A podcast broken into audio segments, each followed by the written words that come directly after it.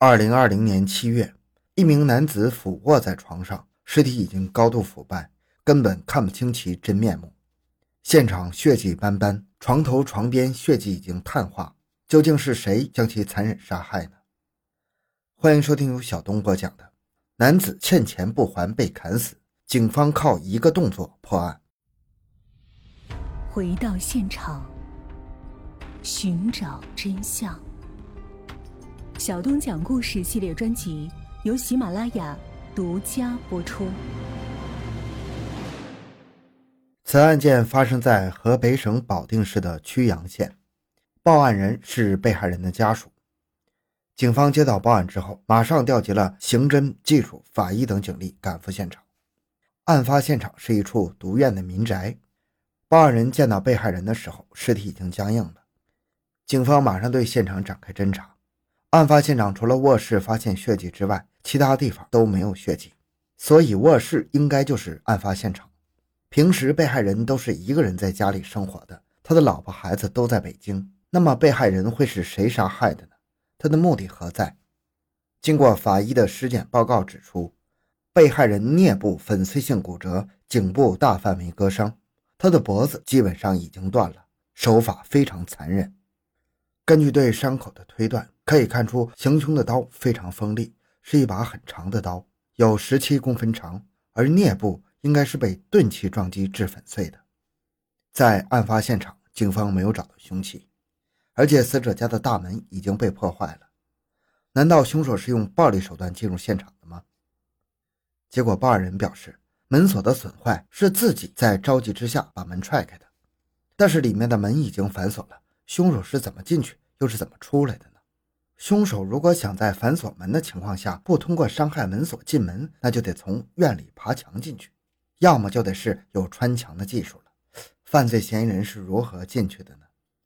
法医根据被害人的死亡情况判断，死者已经死亡有十几天时间了，在此期间还下了一场特大暴雨，即使现场真的有什么足迹、攀爬痕迹，也都会被破坏了。那么现场的痕迹少之又少，警方又该从什么角度找到凶手呢？首先，警方在案发现场发现被害人的衣服下有六百块钱，家里的财物也没有任何翻动的痕迹，可见凶手应该不是求财的。警方首先排除了财杀。法医对尸体进行检查的时候发现，凶手应该是先用钝器击打被害人的头部，再用锐器抹脖子。从这方面推断，被害人和凶手应该是认识的，而且两个人还有仇。本来警方想在案发现场寻找被害人的手机，从中获取线索的，但是怎样都找不到。死者的手机很可能已经被凶手带走了。难道被害人的手机有什么不可告人的秘密吗？或者凶手害怕警方会从手机上找到不利的证据，所以才会把手机带走呢？看来这个凶手是有周密计划的。心思缜密呀，他肯定对被害人非常了解。为了找出这个聪明的凶手，警方开始围绕死者生前的社交关系进行调查。在死者的周边有一个包子铺，包子铺的老板表示，他和被害人并没什么接触。被害人平时会来店里吃早餐，但是次数不多，所以两人不熟。被害人的邻居乔某表示，自己最后一次见到被害人是在十几天前。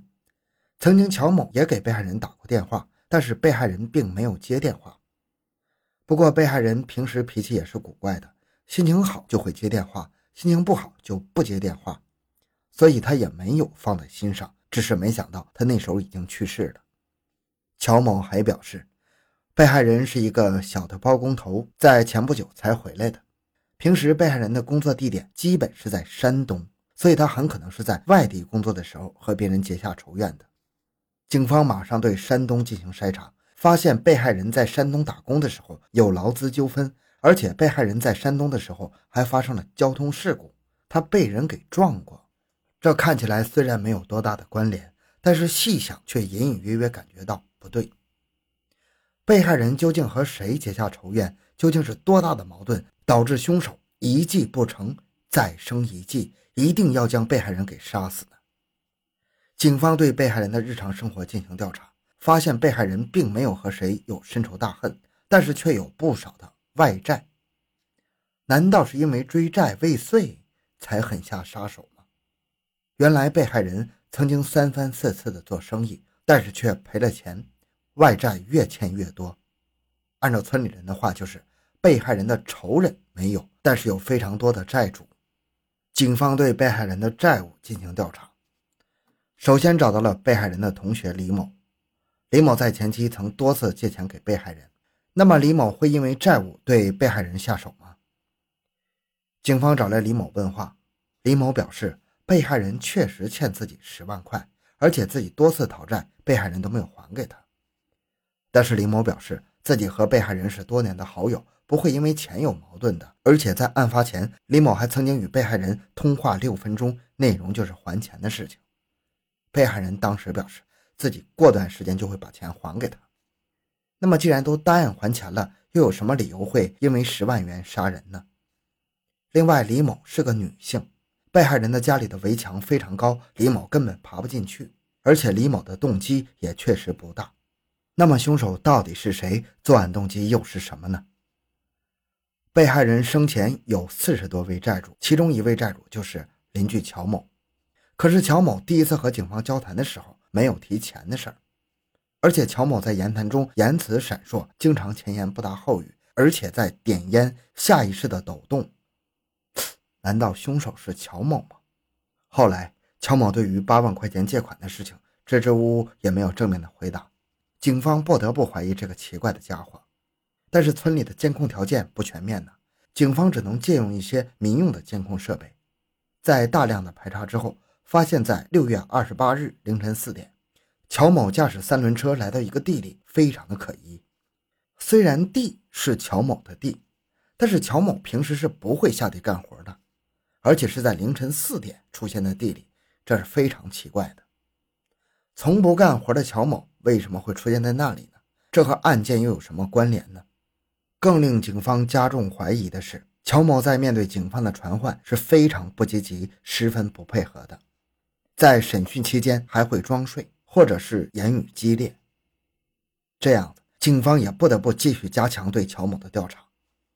为了啃下这个硬骨头，抽调了更加有经验的审讯人员，不断从乔某的生活习惯、脾气喜好等方面下手。在审讯期间，经过不断的攻陷，乔某的心理防线崩溃了。终于如实供述了自己的犯罪事实。原来，乔某和被害人是几十年的老邻居，平时会一起玩，关系很好。但是在被害人去山东的时候，他问乔某借了八万块，而被害人去到山东之后，不仅没挣到钱，还把自己借的钱都亏进去了。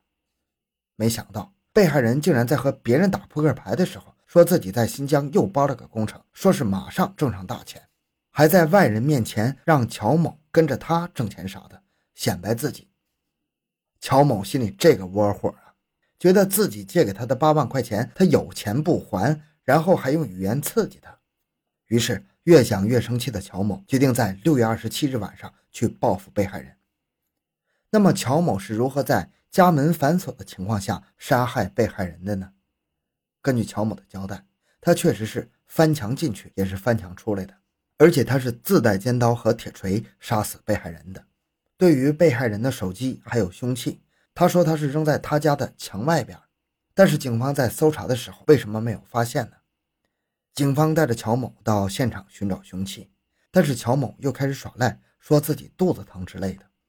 其实这是因为乔某害怕，他觉得自己杀害被害人的事情要是传到了村里面，那他也没法面对那些乡亲们了。警方出于人道主义，将乔某带到医院治疗，然后其余人到乔某交代的区域寻找凶器。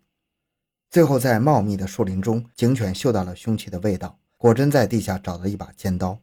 还未找到凶器之前，乔某其实是怀有一丝侥幸心理的。但是现在凶器被找到了，乔某也无法抵赖了。乔某也放弃了最后的抵抗，他如实的供述了锤子的藏匿地点和死者手机丢弃的具体位置。关键证据找全，乔某的最强的证据链也完整了。